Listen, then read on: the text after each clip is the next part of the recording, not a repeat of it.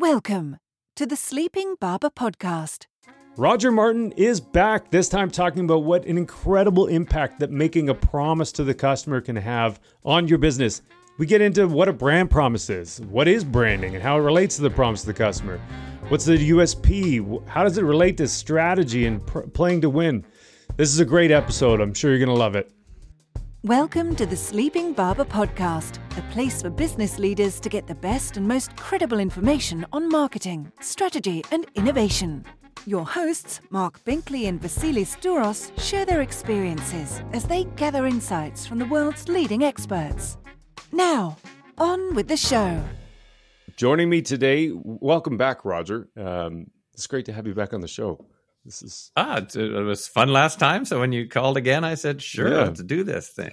I was all the way back in episode six. We're at almost. Uh, I think this is episode thirty nine now. So we're we're moving. We're chugging along. But this, that was great. So for anybody that hasn't heard episode six, that was a conversation with Roger on his new book called.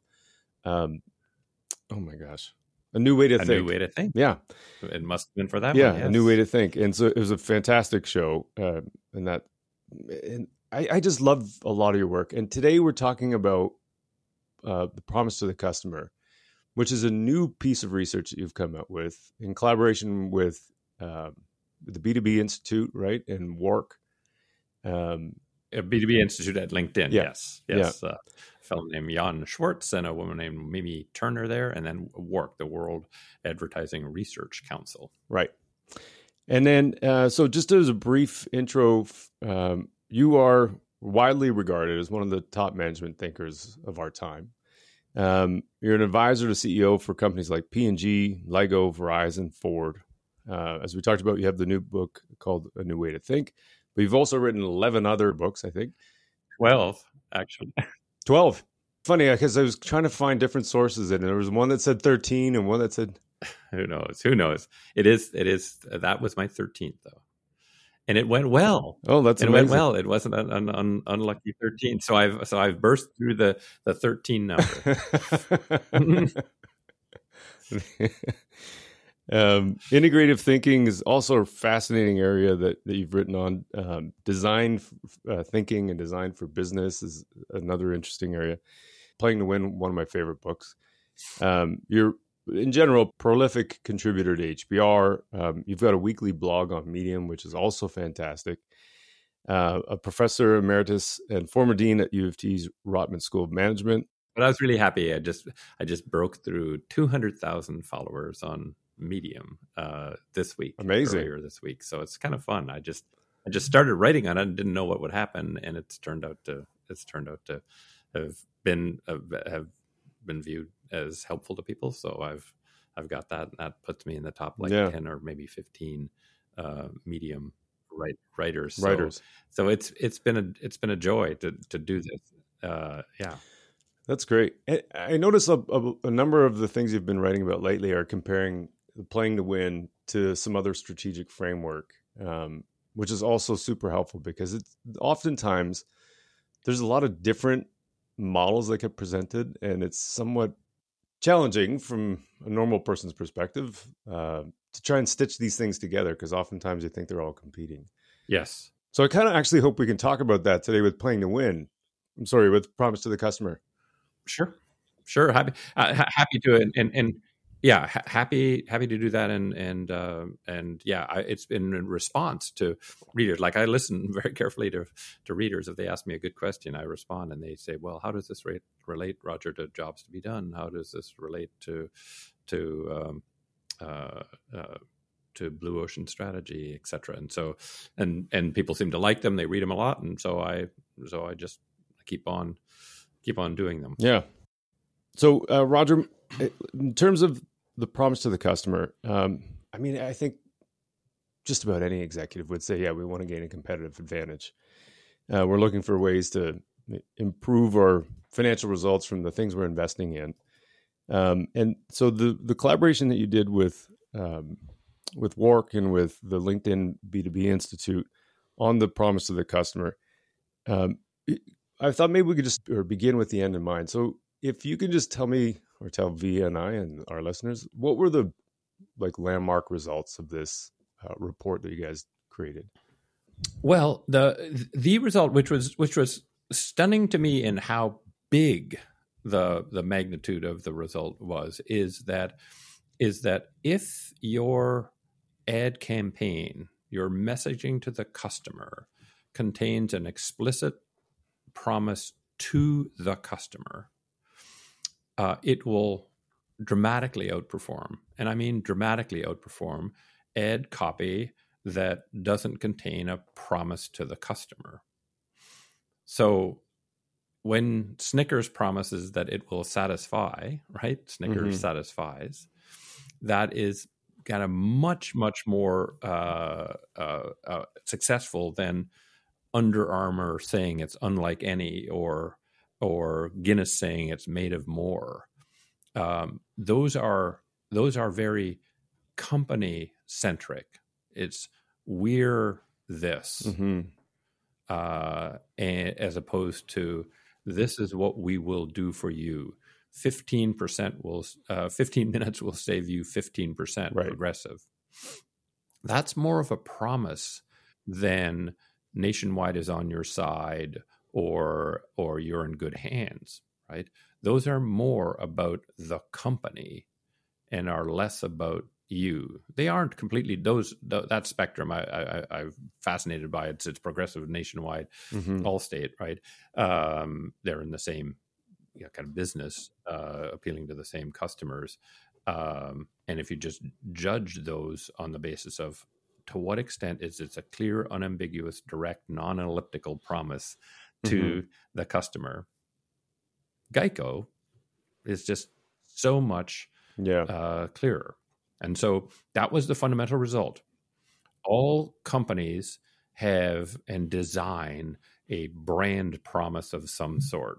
So the brand promises of of Guinness made uh, made of uh, more uh, or Under Armour, unlike uh, any or Oracle, yeah. driven by data.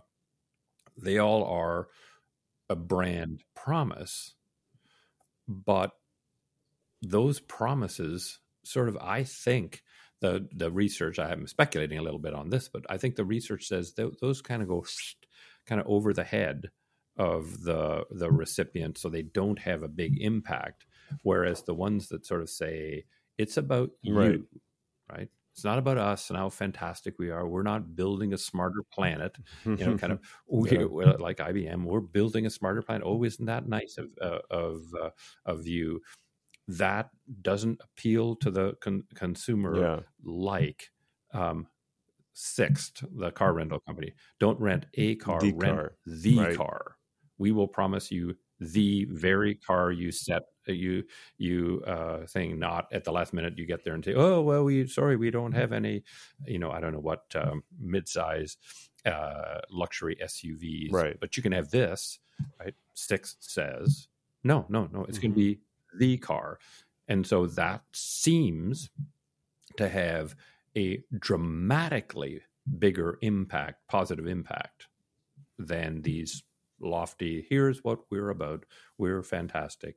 You should you should like us because we're mm-hmm. fantastic. Mm-hmm. Customers are sort of saying, eh. I, I, don't I don't know if you would know the number, but is there in the research that you found in the methodology you guys uh, did, was there is it a small number or a small percentage of companies that actually make a promise in comparison to the number of uh, brands you looked at? Well, I'll, I'll, give you the numbers and then you can decide whether it's small or big. Forty percent. So it was a two thousand plus of like 2021 uh, uh, campaigns uh, that uh, uh, our research WARC assessed, and essentially 800 ish were promised to the customer ads, mm-hmm. and 1,200 were not. So it's the minority. Okay. It's not like nobody does it, right? By any by any stretch. Right. Lots of companies do it, but it isn't the ma- ma- majority. And that's that's to me fascinating, right? Because the ad business has been around for a long yeah. time, run, running campaigns. They think about all these things, um, and it is quite apparent that nobody has taken note of the fact that some promises are more powerful than others mm-hmm. and a promise about you, the the the company, is meh, mm-hmm. and a promise to you, the customer uh, is motivating. And the interesting thing of of, of this, Marc, uh, uh, for, Yeah. for me at, at least, is we've just peeled one la- layer of the onion. Sure. Right. Right. Yeah. We we actually uh, we actually don't don't in this in this first tranche of research because it, when you do it's like peeling an onion. You do the first piece of research and you figure out, oh my goodness, this is this is pretty pretty uh, amazing, and then you can ask questions like, hmm. Is there a difference in the quality of promises to the customer? Yeah. Did they actually fulfill the promise to the customer? Yeah. like like think about this this is all all it all it is is promise to the customer whether unfulfilled or not whether a really great one or or not and they still dramatically outperform Mhm. and so we're going to go back into the 800 Uh, yeah. uh, to to now study more what are the attributes of promises that Sure. are killer promises versus ones that are good they're better than not not a promise to the customer by far but they could Mhm. be even better and and then the harder uh, research to do and that's going to take a that's going to take a long time is is to really say if you make a powerful promise to the customer and and religiously fulfill it Mhm. is that the gigantic, enormous win, and that that would be our our hypothesis at at uh, at uh, this point. Do you, b- b- again, based on the research, Roger, and again, welcome from from my side uh, as well. Thanks, B. Um, do you believe that this is really benefits more of the larger brands, or do you feel like the smaller companies, smaller brands can also um, really lean into this? Uh, the, the the answer is an unequivocal yes, and this is actually for what it's worth. Uh, it's it's fun to have a research team, and Mimi Turner Hmm. was super interested in that. Is does this only work for like big money, Yeah. long campaigns? And interestingly, the promise to the customer versus non-promise to the customer differential is bigger in smaller, shorter Oh, wow. campaigns. Hmm. So it's more like you know it, it is hard to it is hard to break through the clutter and Byron Sharp is is, is kind of is right about most almost everything he, he says right right which is already being big and Right. prominent is is the best indicator of being bigger and prominent more prominent Yeah. so there is sort of this advantage to being a big prominent brand plopped down in the center of of a market Right. you can eat into that as a little brand, Mhm. a littler uh, brand that doesn't have as much uh, in the way of resources hmm by ensuring that you make a promise to the customer, Sure. even if it's a lower budget, shorter running uh, campaign. The effect is is uh, uh, dramatic. It, it- as you're saying That's that, it made me think of, um, I think it was Avis that a long time ago said, we try harder. And that was their sort of, I don't know if that is technically the Yeah. promise, but they were the smaller brand. They're the challenger brand trying to take on, I think it was Hertz at the time that might have been the biggest, but Yep, yep. Hertz was number one. Avis was a distant number two. Yeah, and it's famous, but it wouldn't pass our promise to the customer. It would be a brand promise. hmm, We as a company try harder. hmm But what does that mean for you? right. Right? That like like the again the the these, these things aren't evident until you kind of like do the research. So it wasn't evident to to to me the degree to which the and and again some of these is there's speculation. We're going to have to have to try and figure this out. But but my belief based on what I see in these campaigns and what kind of brand promises were promises about me, we try harder, right? What what I believe doesn't happen hmm right is that is that that campaign doesn't create a connection to you As the individual. you're right. listening to it and you say oh well that's nice that they try harder Yeah. Yeah that- that- that's nice that's good I, I, i'm happy that they i'm Mhm. happy that they try try harder that's nice so i, I don't think it means it's going to be unsuccessful as as a campaign but if national is saying you Mhm. Marc can have any car in the aisle when you come you just pick your own car Mhm. right that's a promise to you or Sixt is even more powerful you don't have to worry about what's going to be in the emerald Aisle uh, uh, if, if you're a national uh, you just specify exactly the car you want and it's there for you Right. we promise hmm what that does, I think, is just create this connection Right. with with you. It's sort of like, okay, now we're connected. Uh, you know, you've promised me this. I've promised that I will go. I will pay you for that, and I'll rent the car. So I've promised you something. You've promised me something. Now let's see if we f- fulfill our promises. I show up for the car. You give me the car, Yeah. the car, not a car, and then we're closer. hmm Like I, I think that then knits us together where we're in a relationship, Yeah. right? Even if it's not a deep relationship with- with your rental car company, but it, we're in a relationship where where Avis trying harder, I think, has a less impactful impact on our relationship, Right. And it's hard to audit. Harder Yeah. than what? Harder than what exactly? What feature of trying harder would impact me? How could I tell if you're trying uh, uh, trying harder? Yeah. Right? Like Yeah. so, I, I wouldn't, even though we try harder, um, is relatively Yeah. famous. hmm Um, I I would ne- I would now that I've done It this apart a bit. research, I would never advise a company to have a, a, a, campaign like we try uh, try harder. There definitely is a. Uh, we'll definitely get into the, what makes a good promise, um, but I just wanted to ask about the research uh, in terms of and uh, like I, I heard Mimi actually doing a presentation and she was talking about the the rigor that you put this through. So just in terms of the research itself, um, like is there any chance that there's confirmation bias in, in the reporting or or not the reporting, but in the in the sample sets itself? I, I, I don't think so, and and so it's it's um, WARC has a database of of campaigns uh, of, of uh, ad campaigns that have submitted themselves to uh, competitions, including their own. Because they they as as you probably Yeah. know, they run the Lions, which Yeah. is sort of the biggest sort of the Oscars of of, of advertising. But they have they have uh, collect from other other competitions, um, and so they just take that those submissions because in all these competitions you have to submit all sorts of performance statistics in order to in order to uh, to to win. hmm Um, um, Mhm. So that's that's a pretty like um, it's it's a it's not a random sample of campaigns, right? Yeah. So it's it's probably a sample from the upper tail of the distribution, right? Because they Right. thought enough of themselves to submit to Right. a to a campaign. I don't think that really kind of queers the data, if if if uh, we can we can uh, say that. Um, but then the confirmation bias, I just don't think is there because WARC did not know our hypothesis. Hmm. Hmm.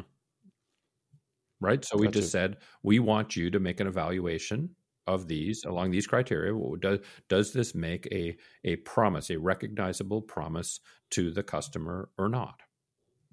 Uh, Hmm.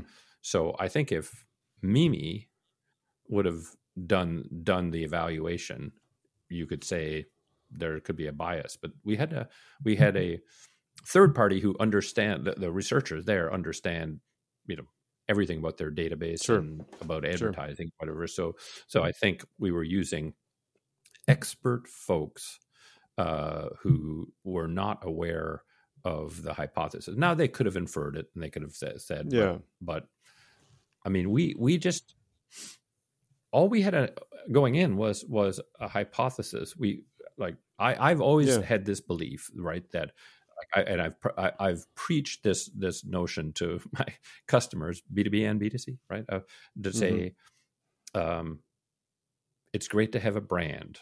What is a brand? And in my Yeah. view, a brand is the result of a loop where you make a promise, you fulfill the promise, you make a promise, you fulfill a promise, you make fulfill, make fulfill, Yeah. make fulfill, until they stop thinking hmm at all about whether their promise is going to be fulfilled. Then Right. you have a thing called a brand, which is something over and above the the sort of the physical characteristics of your product or service. Right?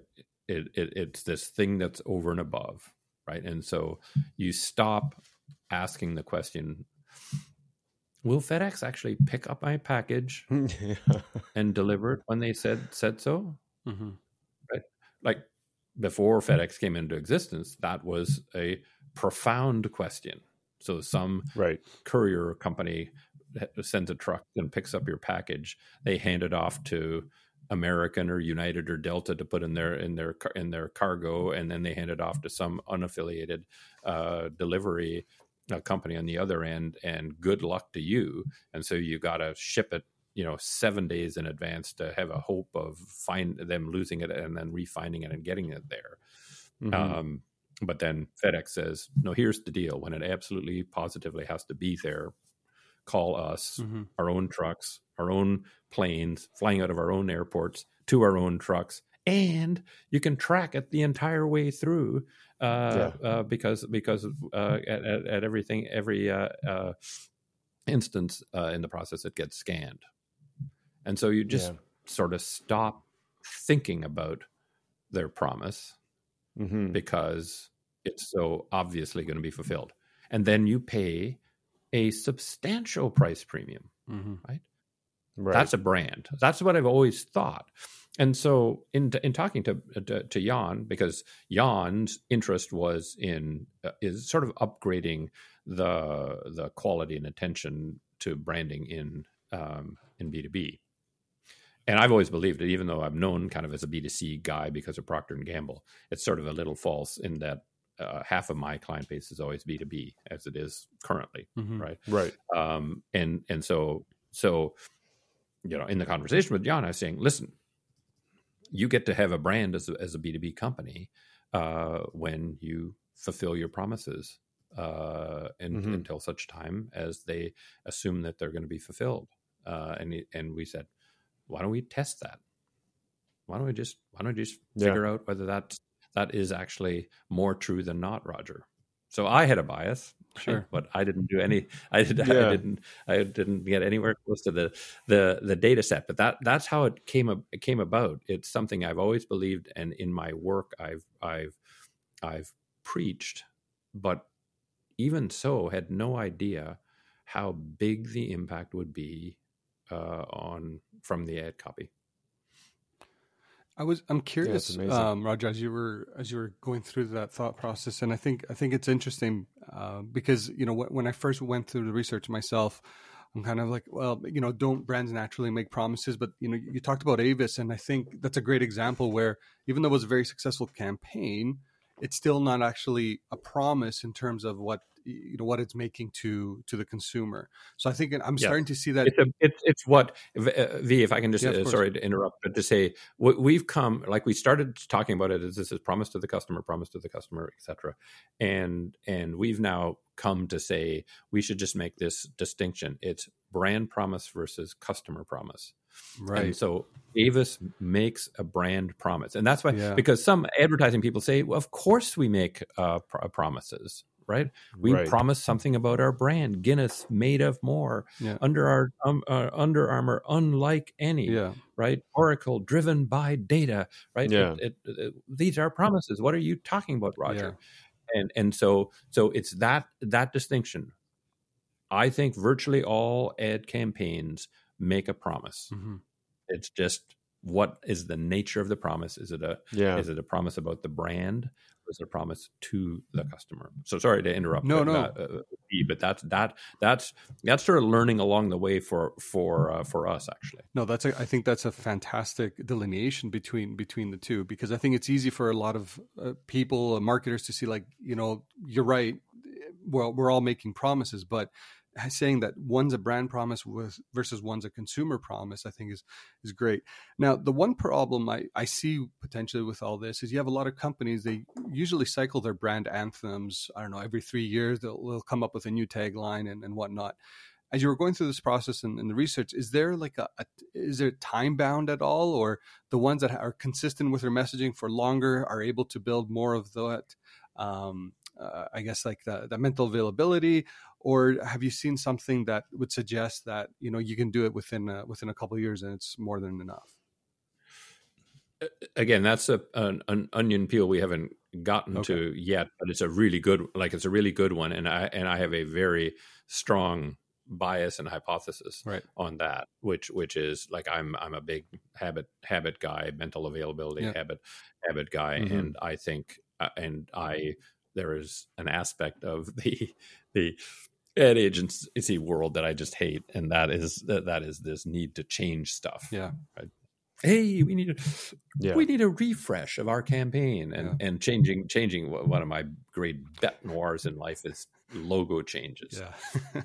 I still clench Yeah. my fists in anger whenever I see the new, the not not even new anymore. It's ten years old uh, Holiday Inn uh, kind of logo, which just violates Yeah. everything I felt about Holiday Inn growing growing up. It's like, what is this? What is this crap?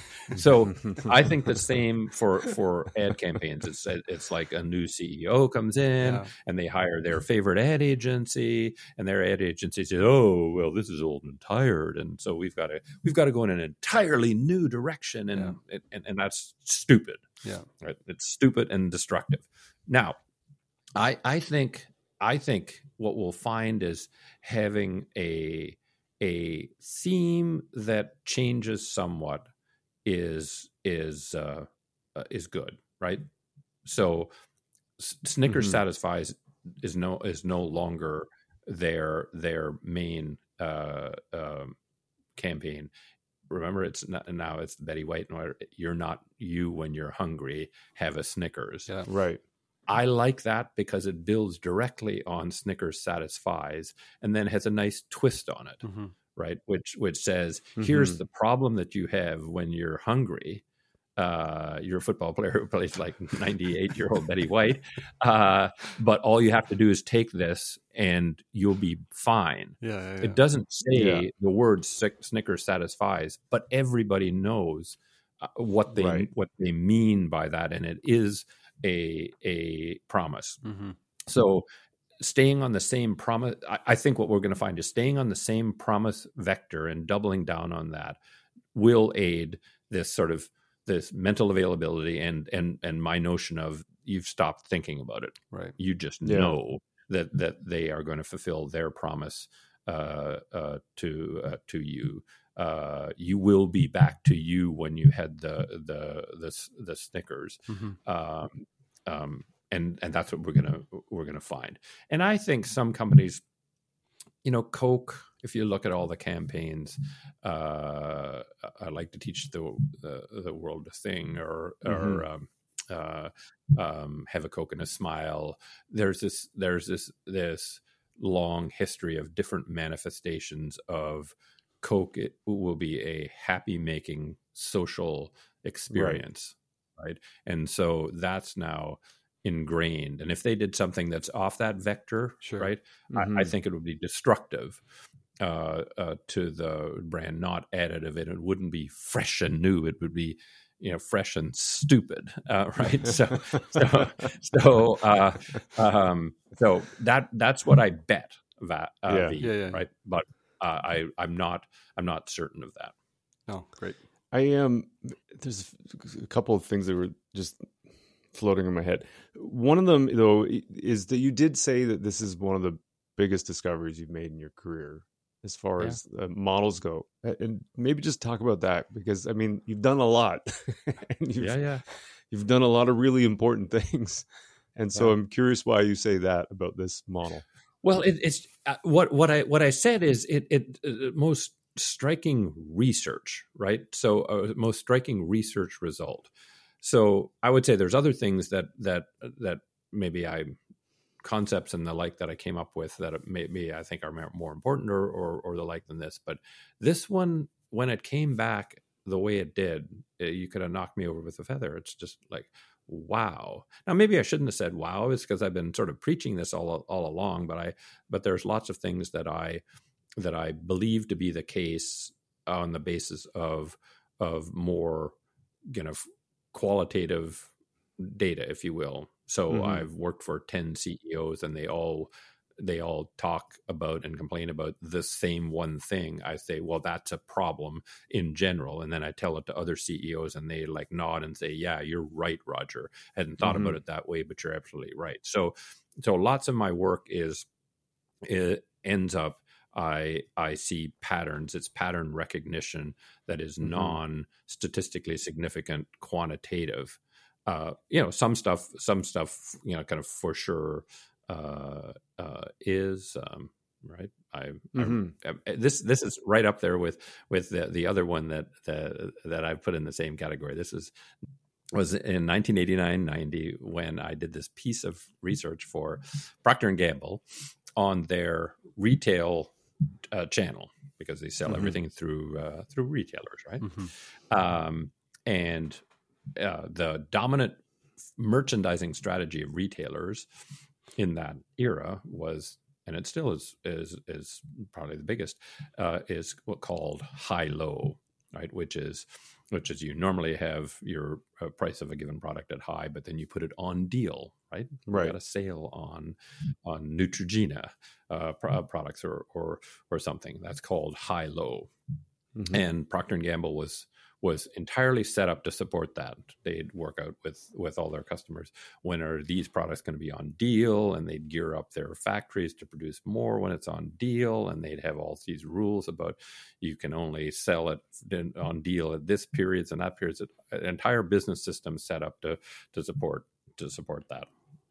And uh, I did this study uh, that said, what if we segment our our customers not on the basis of are they a mass merch, a grocery chain, or a drugstore or a C store, but rather segment them on the basis of their merchandising strategy, Mhm. because there was a new and emerging one called EDLP. Everyday low prices. We're just not. We're not going to have Hmm. sales. We're just going to sell it the same uh, kind of every day which Walmart was was then Right. emerging, still a small small company, but emerging. But a bunch of others actually were were were pursuing that that strategy as well. And and I came to the conclusion from the data uh, that uh, that wow, high low, the store growth in in high low merchandising, like were they opening stores, was zero.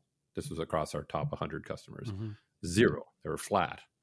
Hmm. Their sales per store were zero real, zero real sale, sales uh, uh, per store. Uh, meanwhile, uh, in EDLP, they were growing s- number of stores. So store opening is at seven percent compound a year, and Wow. their sales growth was seven percent compound real, both seven and seven. So seven versus zero, seven versus versus uh, versus zero, and we were being kind of annoying to them. We'd say, "Listen, we're going to sell it to you at a higher price sometimes and lower price when it's on deal. And if you want to sell it for the same thing, you go knock yourself out." And they're like, "This is stupid. Why? Okay, can't we just buy it at the same time, same price uh, every every day of the year, and and it works with our supply chain uh, Mhm. much better?" No, no, you can't. Was was was, was what we was what we told them. And so what I said is, we are siding. The, the data was so clear. We are siding with the losers, right? Who are Right. losing share to the winners who we are pissing off, basically. And that created a complete shift. Procter and Gamble in 1991, 92 shifted to say our base is EDLP. And if you want to do high low, you knock yourself out. We'll give you all the same amount of trade dollars to do whatever whatever you want in EDLP versus high low. And we're going to set up our whole logistics system to Hmm. do that. We're going to stop arranging deals uh, for for you guys because that's all up to you Mhm. and Procter and Gamble grew faster during the 90s than all of its competitors who took too long to figure that uh, figure that out and that's how Walmart and and Target for example became our absolute giant uh, customers so Mhm. it's been since 1990 that I've had uh, that I've had uh, uh, something that's as dramatic. So 32 years as a dramatic a a uh, quantitative research finding as Mhm.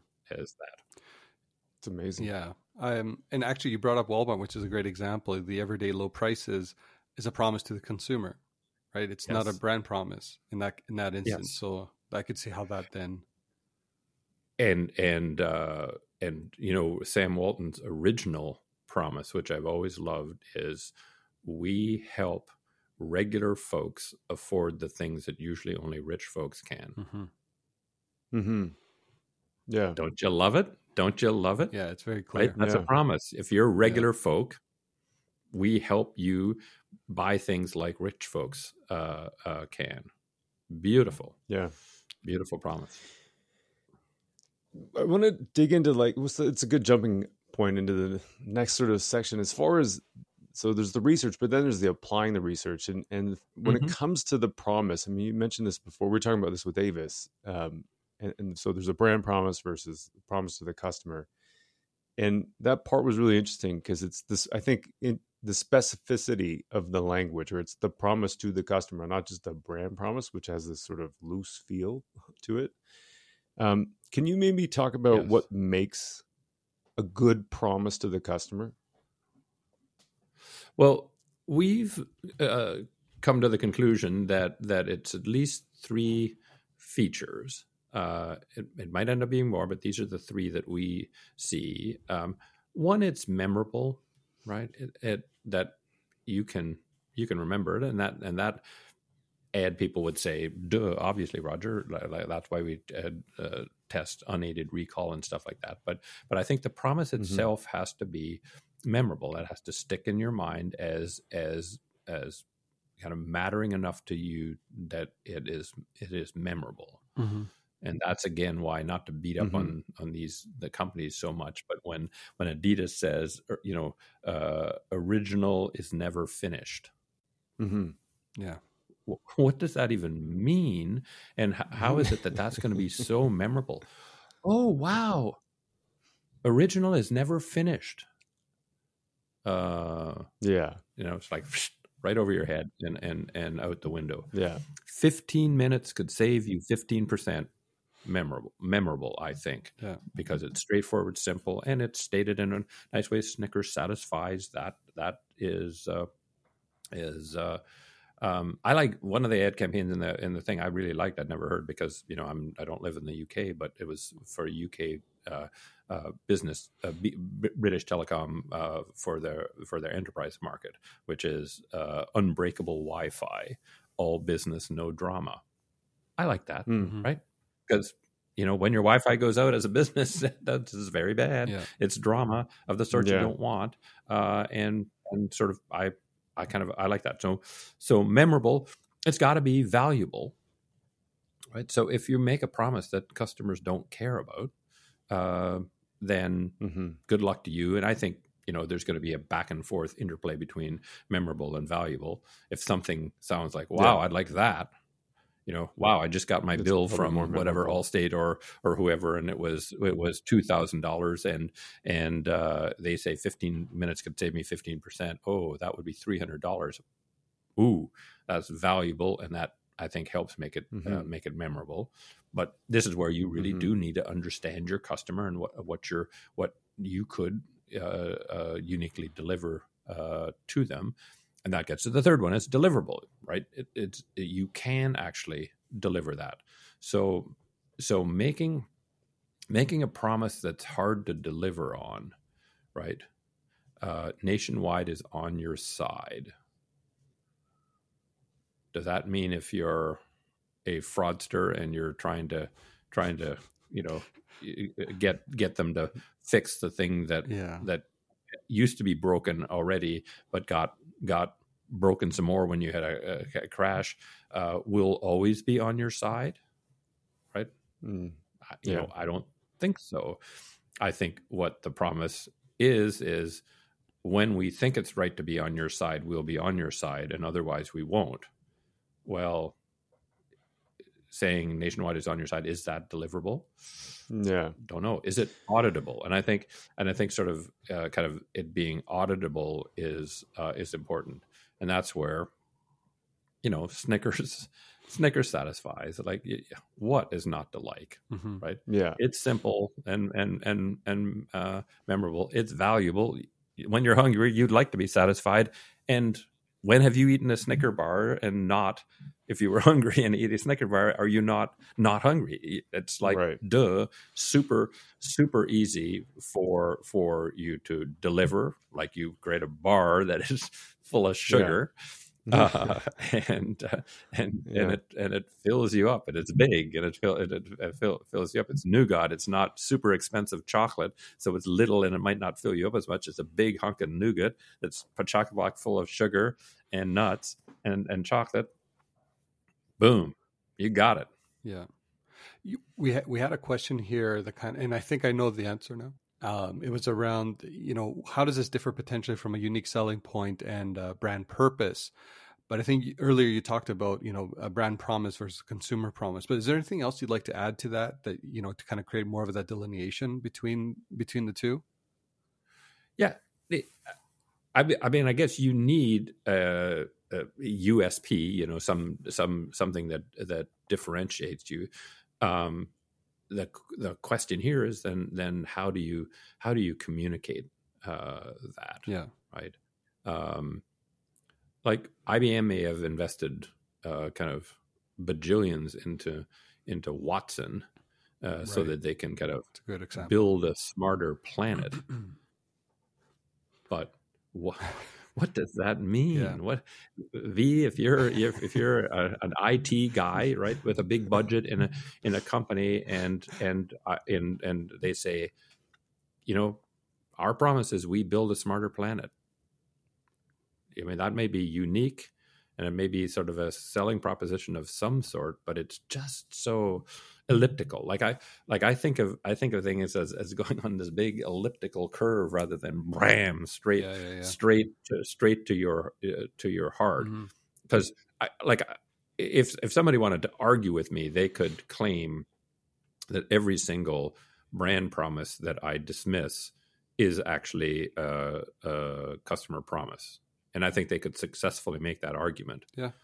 but I would say I would say yes if that cu- customer is willing to go through 25 steps of logic to figure out how you could make an argumentation how that gets back to them Mm. and I'd rather just I'd, I'd rather just go one step Snickers satisfies Sure. Yeah. not not uh, kind of Snickers uh, we make really healthy or not healthy filling bars that taste great Yeah. right Yeah.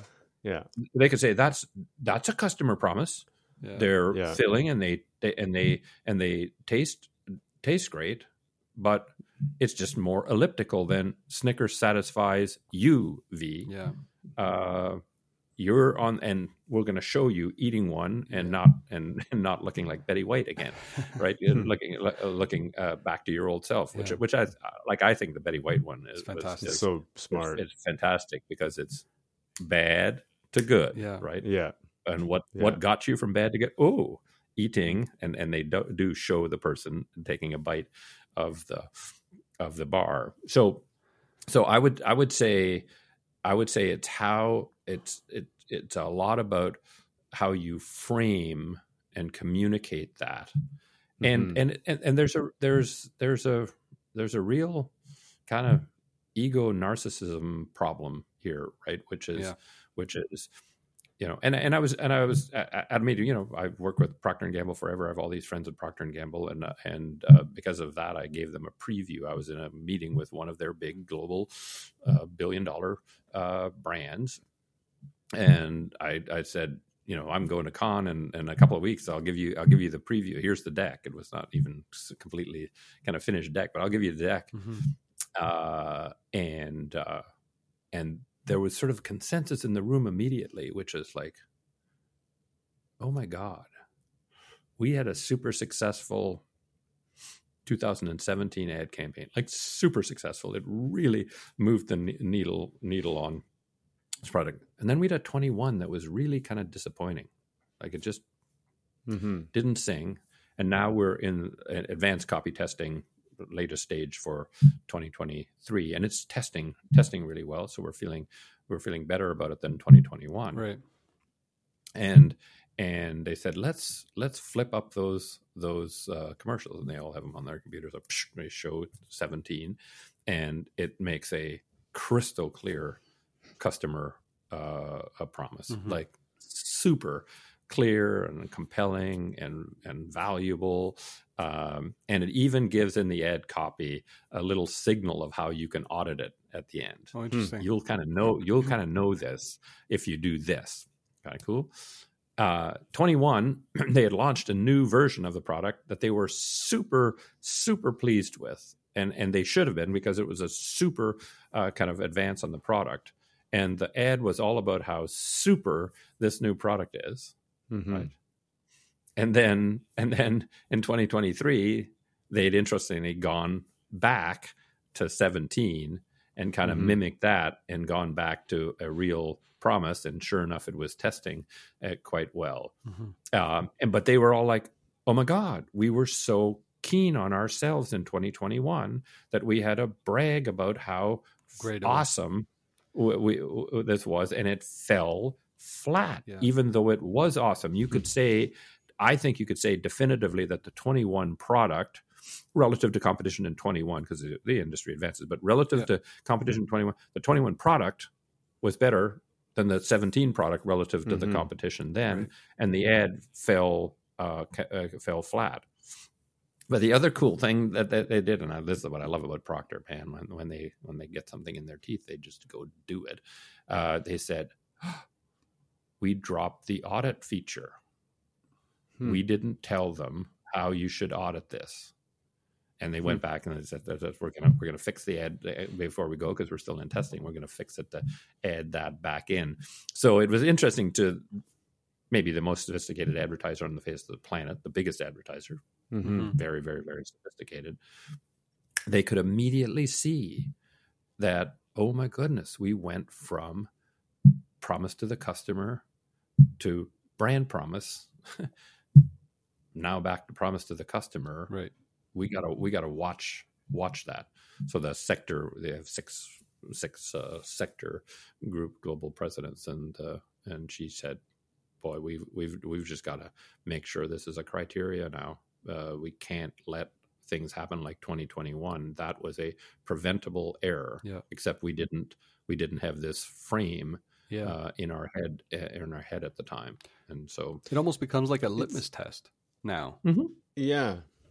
That's what I argue. Like, uh, uh, uh, you know, this is all coming out uh, in an HBR article uh, in Jan Feb. So it's it's. Uh, in fact, I just signed off on the on the last the last edit. So uh, it, it'll be there, and uh, that's that's one of the points we make uh, in in the end of the article is if is if you're a, the head of a business and your CMO comes to you uh, with an ad, ad campaign and wants approval for the 200 million or the 50,000 whatever whatever it is to to to spend on it these are the Mhm. questions you got to be asking of the ca- of the campaign Yeah. does it make a Mhm. clear promise to the customer is it memorable valuable deliverable can they audit it uh, to make Yeah. sure we've we've we've delivered and if it's not i just say uh, you're foolish to go forward with that campaign when you could Mhm. make it a promise to the customer campaign. Yeah. So I agree, uh, V. It's a, it, it should be a, a litmus test, and I'm sure for the sector president,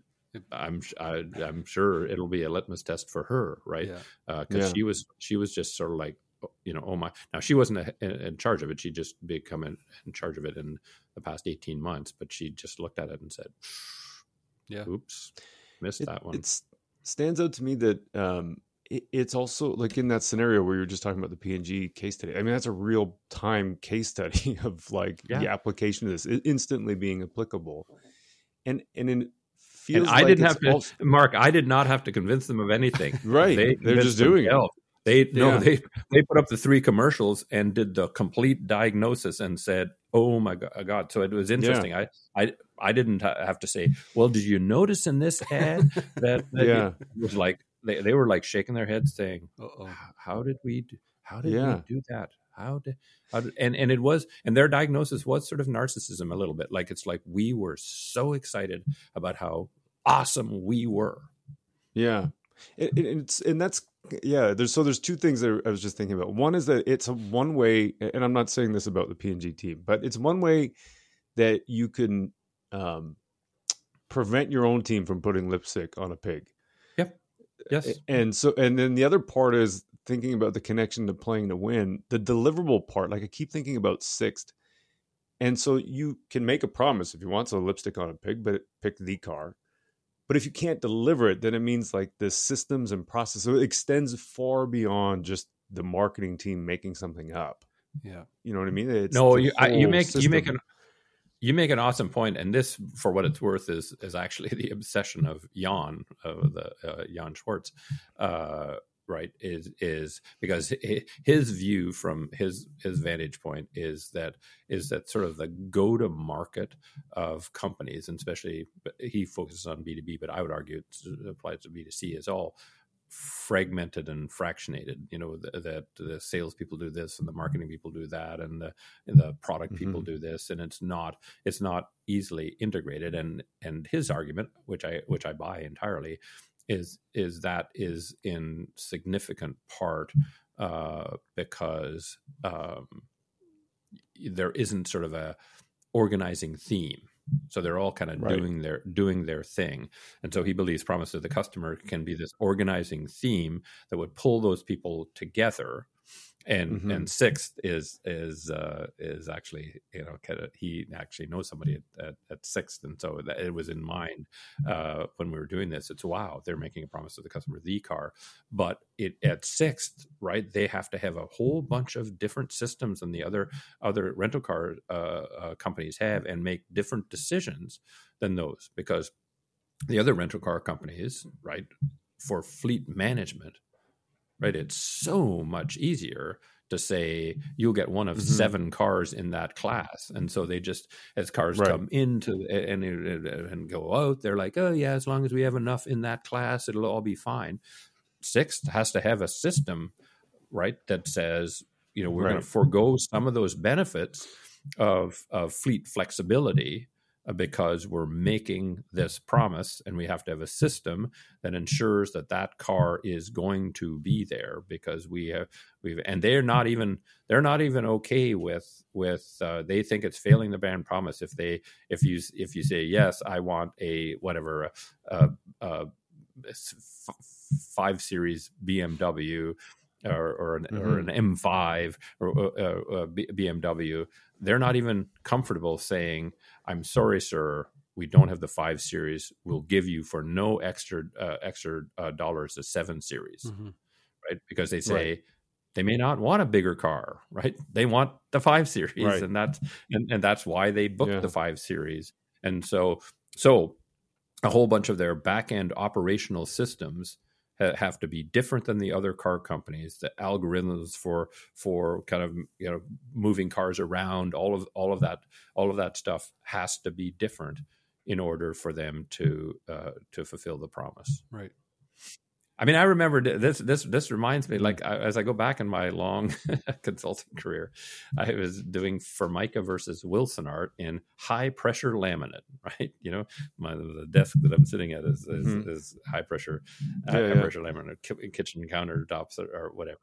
And Wilsonart, um, kind of defeated Formica, even though people call high pressure laminate Formica, it's like they call totally. tissues Kleenex, right? Uh, they're, they yeah, Kleenex, they uh, yeah. uh, overtook them in, in market in market share, and and the they did it because availability of of exactly your shade and uh, shade texture whatever meant a whole lot to the contractors who were building out your kitchen and if you right. went into Formica, the answer was often uh, that'll be six uh, uh, six weeks, six to eight weeks. We, we, can get it to you. And the reason is there are many Formica dealers in every every town. Each of them carries a narrow range of only the most used yeah. uh, uh, kind of uh, colors because they can't afford to carry the long tail because they're competing with all sorts of other Formica things and formica has like one dc for the for the entire country at that time they may have two or three now mm-hmm. maybe one for the west coast but and so you have to order from the dc um, etc mm-hmm. wilson yeah. art was making a promise to the customer 48 hours it'll be on your job site delivered in 48 hours we promise what did they have to mm-hmm. do one Wilsonart dealer per metropolitan area Mm-hmm. Right. One, right? Why? Because you could say, we've given you Philadelphia, but you have to carry this range. Everything. You can't just cherry pick and carry a narrow range because you're Philadelphia. Yeah. So a completely different, a completely different uh, uh, distributor uh, system, and then a set of regional warehouses that enabled from the and the regional warehouses that at everything they produced in, in them, and and they could get uh, a material uh, uh, out, mm-hmm. and they promised they they they said to the the distributors even if you don't have it in stock, mm-hmm. essentially tell them it's in stock. And yeah. even if it takes a Wilsonart truck carrying one sheet of this, like freight logically insane, um, we will make sure we will we will guarantee to you our distributor we will guarantee it will be in their job site in 48 hours regardless of what we have to do so they had to have they had to have you know truck availability and logistics availability to do that so they could do what make a promise to the customer and and mm-hmm. always fulfill it right and so i did that 30 years ago uh, and yeah. now in the context of this it's a i can see it's a great example yeah. we will make a promise to the customer that's valuable 48 hours that is valuable it's auditable was it it's like fedex yeah it's the sheet yeah. of of uh, of uh, high pressure laminate on my site or not that is that is dead easy but you make it deliverable by completely changing your distribution system and completely changing the makeup uh, and structure of your distributors mm-hmm. all behind a promise to the customer was it useful yeah they went from new entrant to largest in the in the business uh, dethroning the company that invented the product category right mm-hmm. It, Hadn't thought of that think, story before right now. that's interesting. But as you're talking about it, it's it's fascinating because I think maybe going back to V's question about time, it's possible that like the companies that were submitting this feel good about their results because they've had the time to build up their systems and processes and can make a promise that they can deliver on. Mm. Whereas the Formica example that you were just talking about, the competitor there, they're they're making a promise, and I, I am curious. You know, as you dig more into this, there's I can't help but think there's going to be a pulling away of market share, as as you just talked about, so that you're starting to make a promise early, but as your systems and processes go to support that promise over the months, years, quarters, you know, decades, that it takes to, um, you know, actually fine tune the systems and processes that it will help accentuate that promise and help differentiate the company from other people because they've now aligned their promise with their actual delivery. I, agree more. I, I, I agree. I should say I agree entirely. And and this is in fact was the, was kind of the subject of uh, an article AG and I did an HBR article on on where we said loyalty, customer loyalty is overrated. It's more about habit uh, and we introduced the concept of cumulative advantage how right. you yeah, can yeah. accumulate your advantage by having these the more interactions yeah. with the customers and so that fits into what you're saying Marc which is which is which is you get a you get a benefit of figuring out how to treat the the uh, deliver the the promise to the customer you figure out how better and better how to do it they start to just take it as second nature right like you know send send the contractor into the Wilsonart distributor because it'll be in stock, right? Like like you don't even ask, you don't even go to Formica. Uh, and interesting enough, what we found in that that business is that that is that the the contractors had to train the designers. Because the designers because formica did have did try to differentiate on the basis of having this broadest line possible and they kept adding and adding and adding it right? Which made the six weeks up to eight weeks right as they complicated their system and then the designers would spec formica then the contractor would go to formica and they'd say eight weeks and the, the contractor would go back to the designer and say would you knock it off Right. Hmm. You keep specking Formica because you think that fuchsia is just so perfect, right? And and I don't mm. care because I can't get it for eight weeks, and we got to do the do the kitchen in the next in, in, the next two weeks. So knock it off. So they actually right. Uh, what happened in the cumulative uh, advantage is the contractors who are the ones on the firing line increasingly said Formica doesn't deliver, Wilsonart delivers, Yeah. uh, and I'm going to tell the other people to get with the program. So that sort of deepened the advantage. So it's a good, Hmm. it's an example of what you're talking about, Marc. Um, it's um, from a measurement perspective. Are there key performance indicators that you should be looking at? Make sure that a that you do have the right promise, or in fact that it is working. Of course, we can quickly say, well, revenue should be coming in at a higher rate potentially, and things Yeah. like. But are there other lagging indicators that uh, organizations should be looking at? Yes, or, or more leading indicators, I yes. would say. Leading. Thing, thing, things that that will cause you to believe that the Yes. sales will will arrive. There, you know, there I think the industry is actually set up well. Like they measure consideration and purchase intent and preference and all those all those things. I mean, I think they're I think they're good good metrics. Um, uh, one of the though the the counterintuitive things that we that we discovered in this is one metrics that metric that people use is social media buzz. Hmm. Did this Hmm. campaign get social media buzz? Yeah. Did we get people talking about it? Yeah. Right? Yeah. Well, it turns out that one thing, one dimension that the the non promise to the customer campaigns handily beat uh, promise to the customer campaigns on is social media buzz. Like I think it's fifty five percent to forty three per, uh, percent delivered a a uh, a big boost. So fifty five percent of non PTTC campaigns delivered delivered on social media buzz win versus forty three percent of the promise to the customer. Mm-hmm. Um, but then on all Hmm. the things that matter, like did you actually sell more of this stuff? Did you build brand uh, where? Did you br- build purchase intent? Blah blah blah blah blah. All of those things. Mhm. Uh, uh, promise to the customer slaughters non PTTC. So it it it it Interesting. is a real warning. Like it's a real warning. Yeah. I think lots of ad agencies are all into well, if we can only get social media buzz, right? We could get Yeah. lots of social media buzz if we sent some Bud Light cans to Dylan Mulvaney. Yeah, lots of social Mhm. media buzz, right? So, so it's an ex- Yeah. like like we got to be controversial. Yeah, and we'll get buzz. That was negatively correlated with with real performance. So That's it's that is something I'd say watch out for. And and and think about it. Like I think making a promise to the customer is kind of boring, right? Yeah. Snickers satisfies you is not newsworthy. 15 minutes could save you 15% is not newsworthy. Why would like who cares, right?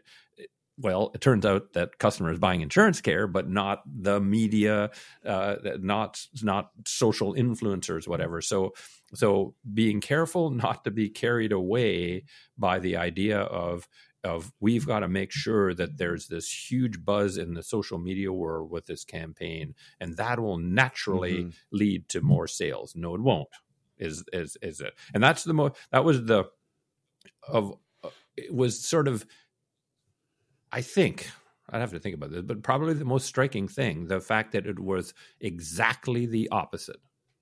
Right. Mhm. It was one area where where uh, uh, where uh, non PTTC campaigns, like on a metric, slaughtered PTTC campaigns Right, That's crazy. and they had a slight win on whether it was evaluated as the campaign having had an influential idea, which would be sort of a like a milder form of social media buzz. So this idea that you've got to have this really cool campaign that breaks boundaries and does all sorts of new things. Mm, yeah, go ahead, knock yourself out. But if you actually want to sell more stuff, like uh, you know, like maybe not. That's, that's something love that. else. That's- if that's I know we only have a couple minutes left with you, Roger. So um, I, I just wonder Yeah. if there's one thing that that uh, like a CMO or a leader could take away from from this, and, and, you know apply it today. Is there is there something that you can like distill as like a first starting point? Yeah, I, I, I would literally say so. If I were if I were talking to a C, CMO, I would say whenever you're considering a, a campaign or ad copy or, or whatever, put yourself in the position of the of the target audience, the target customer, and ask mm-hmm. yourself, do I feel I was promised? Right. It's just as simple as that. So, so transport yourself Yeah. to them. Get out of your now corporate mind- mindset where you might have the narcissism of, "Well, this is so new. This is so great. We got to tell them about Right. this great new thing that's so great." Like that'll get out by sort of almost role playing. Flip over to the other side and role play the customer and ask that one question: Have I been promised something? And Mm-hmm. then, if the answer is yes, is it valuable to me? hmm You'd want that answer to be yes too. Mhm. And then you'd ask, how will I figure out whether that promise has been fulfilled? And if they're confused as heck uh, about about that, then it's going to be a, a weaker promise. So just ask those, ask those, put yourself in their position and ask those three questions. Look at look at your ad copy, your ad campaign. Da, da, da. Is there a promise for me? For me? Mhm. Is it? Do I like that? Could I figure out whether it's been fulfilled? Mhm. If you if Mhm. the answers are yes, ba boom, go do it. If the answers Mhm. to any one of the three are are are no, then I then I'd say it's time for it's time for you to do a little bit of rework. I love this. It can be better. it's so Yeah. simple. It's so simple, and I like simple things. yeah, and it's incredible. Yeah. Um, Where to play, how to win. Think of think of what, Yeah. what I'm most known for. Where to play, how to win. How complex is that? yeah. It isn't. It's simple. The most most good things in the world of of strategy and business are not complicated. Yeah. Yeah, yeah. Is there is there more to come with Yeah. the the the framework? Lots. Yes. Yeah. All right. What we have to do is is, and I talked a little bit about it, about, about it uh, earlier. Is we've got to figure out uh, more about what is how can you uh, judge the quality of a promise holistically. Like we should be able to have a criteria that said this promise is a better one than this than this than this in your in your Mhm. situation. So Mhm. we've got to do we've got to do more uh, uh, research work on on that for sure. Um, and you know, I, I'm I'm kind of interested in uh, does that change a lot contextually, Mm. right? Um, hmm Right? Do you need to make different promises at different, if you want to do Byron Sharp category entry points, sort sort of so so to get Right. more of a, if you will, a taxonomy of of of promises, so that it's really actionable. It's sort of like okay, yeah. we're trying to get consideration uh, here. Um, what kind of promise do we make for that? Oh, we're trying to close it. Uh, you know, kind of uh, what kind of what kind of promise uh, do we make there? So Sure. It's that kind of peeling of the onion that's coming Mhm. next, and we're we're actually right now in discussions with uh, with WARC on on an, on on another piece of piece of work del- delving into the 808 promise to the customer uh, can I add? We're going to forget the 1200 and say bye bye. Yeah. But the the the the uh, 800 we're, we're, we would would like to dive into it into it. So Amazing. there look for more more to come and and and I, and I had and I had a great conversation yesterday with a with a cool ad, cool ad agency uh and, and so there's lots of people reaching out and are interested in and and uh, I, think you know one thing that's in the back of my mind is sort of building some kind of a coalition of a bunch of interested people in that in in the CMOs that are interesting in whatever to to to have a Mhm. real kind of practitioner base Sure. of, of, Yeah. of folks that that would would help guide where we where we go with this as a collective because it's for the betterment of Yeah. research in general. We'd love to be a part of that coalition. Well, there you go. Okay. Roger, how can people find out more about you? Well, I have a, a, a website that's just www.rogerlmartin.com. My middle name is Lloyd. And if you put rogermartin.com, it'll be a nice, very nice real estate agent in Houston who has to funnel things to my way. I've sent him a bunch of signed books and everything. He couldn't be a nicer guy. Uh, but uh, just to be nice to him, please put the L in. Uh, and uh, and I'm on uh, LinkedIn and Twitter. But uh, the, the thing, if you like, if you like my work, the probably the most the the biggest manifestation of it these days is my Medium, Medium. Uh, column. I write every week a playing to win practitioner uh, insights piece. Uh, I'm 44 year 44 weeks into year three. uh, and it's and it's uh, approaching four books worth. So playing to win was sixty seven thousand words, and I'm I'm at uh, at something in excess. I think it's two two hundred sixty thousand uh, words now. So, and it's my most current thinking. The way to get my what I'm thinking about this week. Uh, that's that's where you uh, you find it. Uh, so, uh, and and and Hmm. If you're if you don't want to pay the fifty bucks a year that you have to pay to Medium to be on the platform, uh, you can just go to my website. There's there's a, a, a tab that that because the great thing about Medium, I'll I'll I'll, I'll uh, push medium here the great thing about about them is they take no internet intellectual property grab it's your ip and it's perfectly fine for me mm-hmm. to put links uh, mm. on my uh, site. So there's uh, the entire list of them is on my site, and so you don't even have to go to, to be a Medium member to just click on them and, and you get them. So that would be uh, Mark. That would actually be my number one recommendation. Uh, uh, now is that's my latest thinking, and it and it will evolve every Amazing. week. That's incredible. It's fantastic. Thanks so much, Roger. This is great having you back on the show, and we just really appreciate your time. And not at all. You guys are always fun to talk to. I appreciate. I appreciate. No, I appreciate the interaction. Yeah, that that makes it. It makes a difference. I get asked to do lots and lots and lots of podcasts, and I do not go back and do second ones of the ones that aren't intellectually engaging for me and the and, and the other people because you know life's too short. So so you do a re- really nice uh, job, and so I was happy to be back. that, that, that means a lot. Genuinely, that means a lot, Roger. Thank you so much. Amazing. Not at all. Not at all. Yeah, that does. All right, gentlemen, I, I, I must I must go. And now the post pod with V and Mark. Uno, dos, tres, cuatro. Is it me? V. Here we go. you go. Most spot time. so anticlimactic. From that both one, of us. That one fell flat on its face. Okay, let's try this again. It's the we, we can do post we can do pod. Look at What's that. another way You're to say really that? leaning into your radio voice. Yeah, I, am well, I'm going to get the really deep voice. I should have drank whiskey or something last night. It's the post pod with V and Mark. uh, all right. All right. Post pod with Roger Martin. Roger L. Martin. Roger L. Martin. Be careful. It's a great, great gentleman from what we know. Roger Martin, uh, I guess the real estate agent out in Houston. Shout out to Roger Martin in Houston. Yeah. Probably won't be listening to this podcast, but that's okay.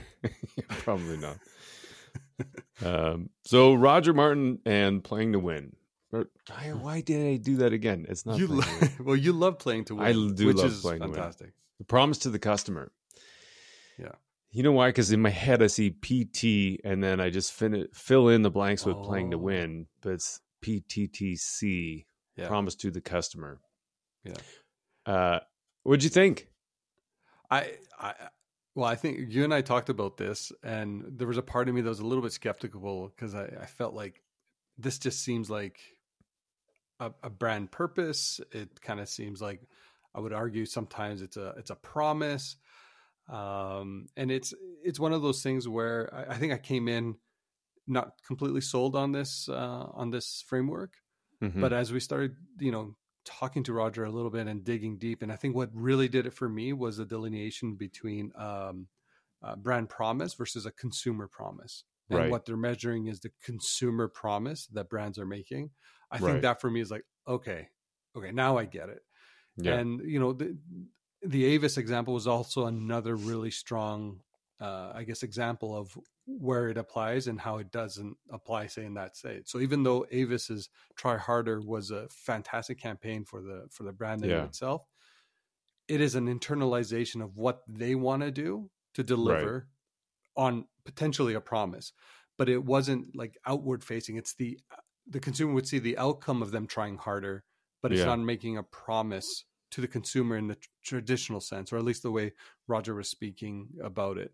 But I think it's probably maybe that one's probably more of a gray line too, because one would argue maybe there is a, a, a consumer facing component to that because by you trying harder it means that my service is going to go up so even though you, Mm-hmm. it may take you a few steps to get to that like what he called logical pathway Yeah. um, it's still quite concise versus some other ones where it's just a far stretch Yeah.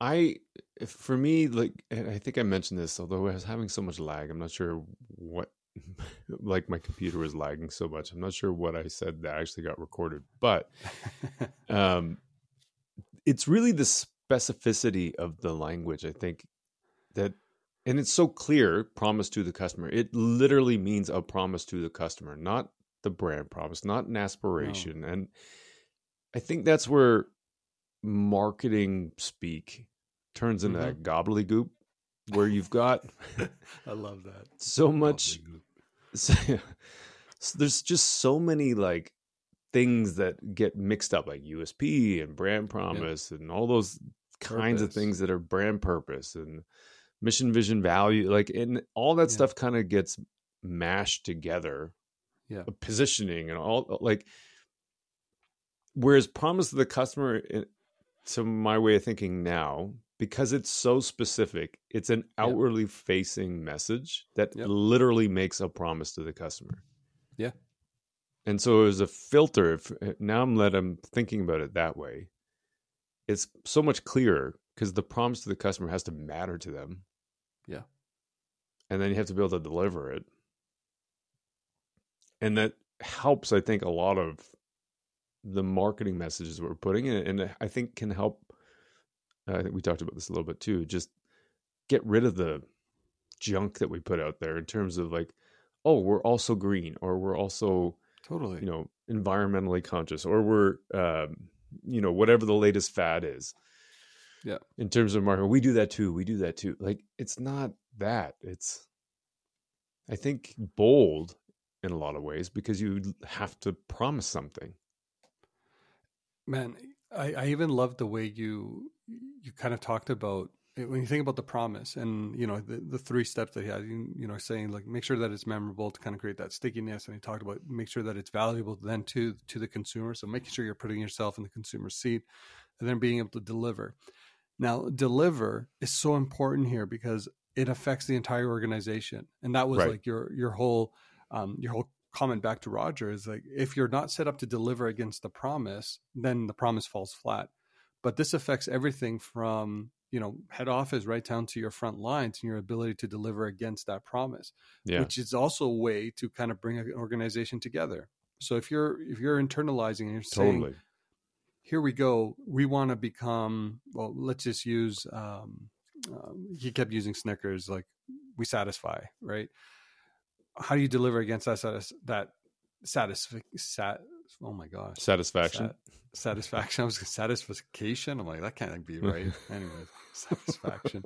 Jesus. It's, it's still early. Still my brain wasn't firing either before.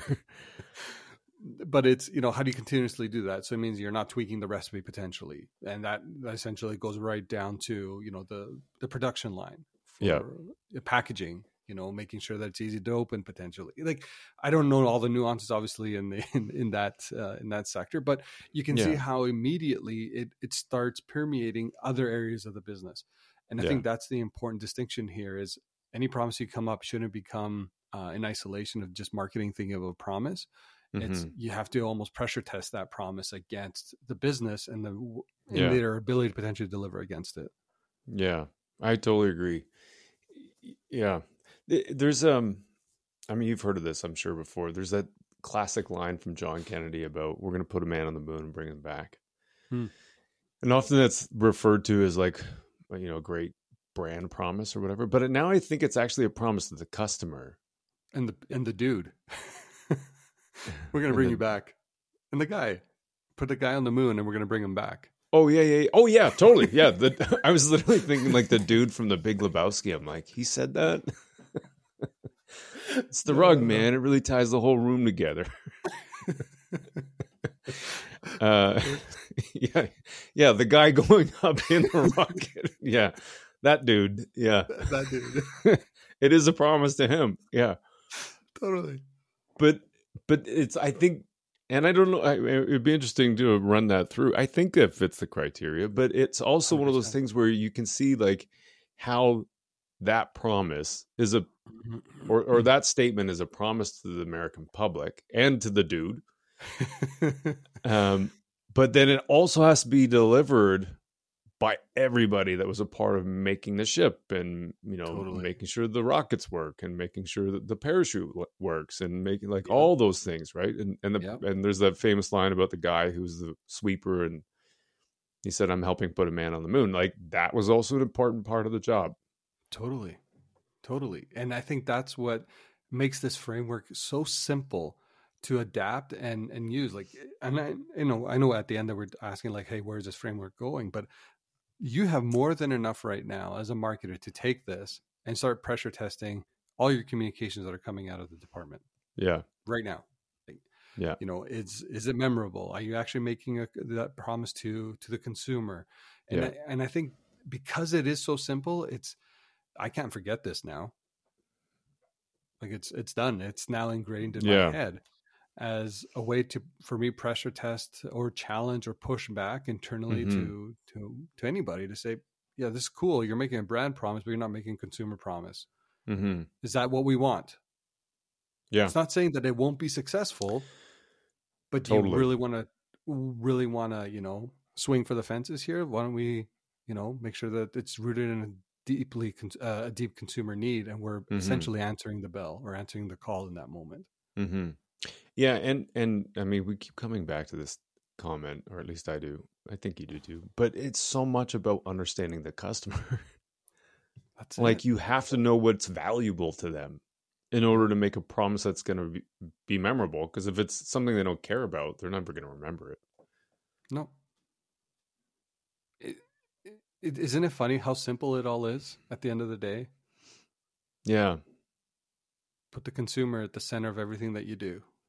You know, being able to cater to their needs, their needs, not your needs, their needs, yeah, you know, and, you know, put messaging or craft messaging in a way that, you know, really resonates with the consumer or delivers and, and able to deliver against a promise that you're making.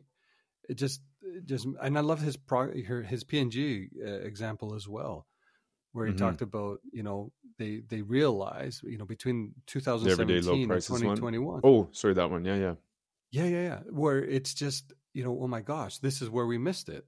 You Yeah. know, and it's again, it's such an easy test to do.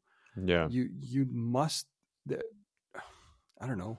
And I'm sure I'm sure like you're gonna have some really brand focused marketers are gonna be it's the same. They'll lean on, say, the Avis example, which was extremely successful for them. And I, I think that one's a little bit of a gray line, like I mentioned earlier, that, you know, it's, it, you have to make sure you are putting the brand first because that's what you stand for. yeah, Um, because let's think about Apple. Think different, probably the longest standing, you know, um, is that a promise to the customer? No. No, weirdly enough, I was just looking at Apple ads yesterday over time. Um, Okay. Yeah, so there's Think Different. That was one. Here's to the crazy ones. Here's That to the crazy one. ones. and then there's the there's a few others there's like um in mac um right after i think it was right after here's to the crazy ones they went from we're going to be a computer like a that's pretty much all they were at the time was we're going to be a computer for creatives Yeah.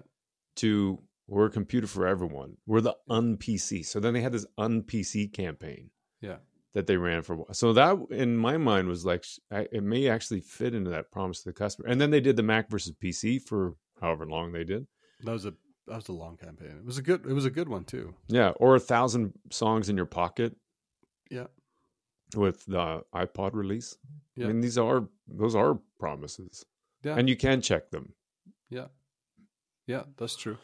That's true. Um, the one thing I was thinking about as like, there's all kinds of conversation right now about with Ritson and um, Byron Sharp, Byron. the, all that kind of stuff. Right now, the debate on differentiation versus distinctiveness, and um, and so I actually started thinking about that when we were talking to Roger about um, promise to the customer. Because in the case of Formica versus the Wilsonart that, that he gave us, Mhm. Um, Wilsonart saying we're going to get the stuff to you in 48 hours on your job site. Formica saying six to eight weeks. Mhm. At first, you know, I think that's where that oh, what's what do you call it? It's not cumulative advantage. What did you call it again? Um, It's- isn't it? Or maybe, maybe it is cumulative advantage. I think so. I just keep referring to. I think I, I have I have like economics stuff in my head. Com- oh, comparative advantage. That was the economics one. Compu- commu- cumulative advantage. Yeah, it's like compounding interest, Com- right? Yeah. On a promise like this. So to me, I was thinking about differentiation in terms of that because, like, you can say anything, and you're not. A lot of companies aren't really. The products and services they offer aren't totally differentiated, but in that particular case, I could see how that would become a point of differentiation that matters to the customer. They have the same products, but it's the way they deliver the products. That at first, if they don't have the right systems in terms of delivery or inventory management or inventory assortment, all that kind of stuff, it probably doesn't mean anything to people. But over time, and I thought that was such a good question that you asked me. Over time. I think that's where you potentially can differentiate yourselves on something that's that customers care about because it's harder to copy the systems than it is like the product Totally. in a lot of ways. And for me there was there's another very clear example that that kind of really comes up that you know the prime product that amazon has Yeah. it delivers it against the promise that we're going to get it to you a lot quicker if you Right. don't use prime right so it kind of gives you i'm willing to pay that membership fee now Right. what was it the five bucks a month to take advantage of that so you know when, when i think about that like is amazon a, a top brand for me not really but if I need something quick, I know I can get same day shipping, uh, or at least within a couple days, I, I have the product. It's a big differentiator than me trying to source it somewhere else to try Yeah. to get the same thing. So for the their ability to repeatedly deliver against that promise continuously now for me has become this top of mind service. Anytime Right. I need something, I'm going to f- probably first go to Amazon, see if they have it available because I know I can get it fairly quickly Yeah. um, before I start looking outside of uh, Yeah. outside of that. So I think their ability to deliver against that is Totally. an example of again a promise to the customer. Yeah, it's a great point. And actually, like we it, we think of Amazon Prime that way. Like it's almost shocking now when when it doesn't show up in a day, or even sometimes within hours of ordering Yeah, it. Totally. like, what's taking them so long? what, what what's going on? But but we act like it was always that way. Yeah, You know, I mean, we forget that this has probably been. I don't know how long they've been around exactly, but 30 ish years of Amazon trying to figure out logistics and making the whole system better. totally. um and now you know we just don't remember the world that didn't exist No, no. yeah I literally I ordered a flash a thumb drive, flash drive, call it whatever you want, and I had it within eight hours. that's wild It's like how yeah now we can talk about packaging and how they actually deliver it, and you're like this box Yeah. is, was not needed. yeah But at the same time, like I, I'm as a consumer, I'm super appreciative on how quickly they got because even if I wanted to go drive and to a Best Buy and, and try Mhm. to like it's just quicker, just deliver it to my house. I don't have to go anywhere.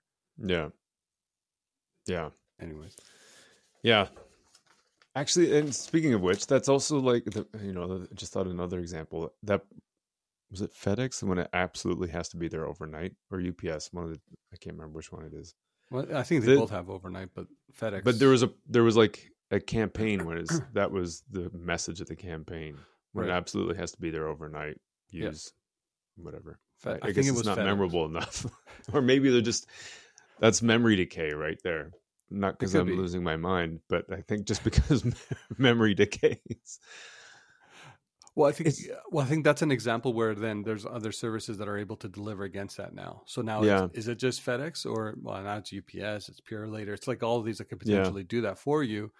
But I think it was FedEx. If I'm, yeah I'm fairly certain it was FedEx that kind of really came out with it. When you really need it, you know, lean on us. Um, I think you also brought up this point too, or maybe it was Roger, but and this is bad memory. Uh, memory decay. we're losing so much about my early onset Alzheimer's. uh, but there's that that notion that, and we've talked about this with other guests, but th- that when a new VP of marketing shows up, or a CMO, or whatever, or new agency, you're like, we need to refresh. Every- oh, Roger mentioned this. We need to refresh everything. Yeah. And then they like throw out the old thing. Oh, he brought it up with the Holiday Inn example for the logo. I mean, the logo is pretty extreme, but even just the messaging Totally. to refresh that, like, then you're starting from scratch all over again, unless you're building on that same brand promise. Maybe Yeah. that's where brand promise helps. Maybe. Yeah. Because then you can iterate off the brand promise and make maybe a new promise to customer, but it's still risky, I think. Like here's another example. Like again, all of these were popping in my head during our conversation, but like let's use our shared experience Sport Chek. You know, when we worked there, we were there for the initial launch essentially of your better starts here, Right. right? Then it moved into find what moves you. Right. Which of the two do you think is a lot closer to making a consumer promise? Hmm. Your brand they're start- still kind your, of- your better starts here. I would say is a stronger too. brand promise. And I would argue the performance that we had during over those three to four years with that brand anthem, Yeah. um, and based on what we know, outperformed anything that we did subsequently. You know, Mhm. the, around define what moves you. Define what moves you is probably a lot closer to maybe a brand promise, that you're making more of yeah, a brand like an internal promise. yeah. Exactly. And I think can you correlate just that as being why, you know, uh, there there was there wasn't that continued success? Maybe it's not all of it, but it Yeah. could be a leading indicator. So I, I'm really taking this framework now to heart because I think there's well, we talked about how simple it is, you know, uh, to to really kind of pressure test. But I think more importantly, it's rooted. It should always be rooted back to uh, identifying and promising as a consumer need. And Totally. I kept thinking about like that empty seat in the boardroom. That's Yeah. the consumer in the in the meeting with you. Yeah. You know, it's it's all of that and making sure you're you're customer genuinely customer centric for everything from your your strategies right to your messaging. And I think Mm-hmm. it almost seems like it's coming full circle uh, a little bit. hmm Yeah. Yeah, I agree. I, I- it, it's yeah, It- it's unifying. It's not something unifying. marketing does. No, It's something fair. that the company does, and marketing is just promoting the thing that the company will do for a customer. totally. But everybody has to work together to Yeah. do it. Yeah. Yeah. Yeah, actually, I think that's a, that- This that's is a great. way to put it. Like, yeah, a strong brand, a strong consumer promise um, should unify entire organization to deliver against that promise. hmm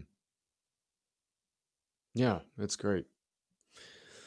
Okay, V, this is awesome. This is great, great. Thank you, Roger, once again. Third time on the podcast, and we're eternally grateful for for your time. So thank you, thank you, thank you. Before you go, we'd love a review. If you've got a chance to take a minute or two and leave us a review, give us some feedback, we'd love to hear from you. We really want to make the show better, and your feedback will help us do that. Thank you.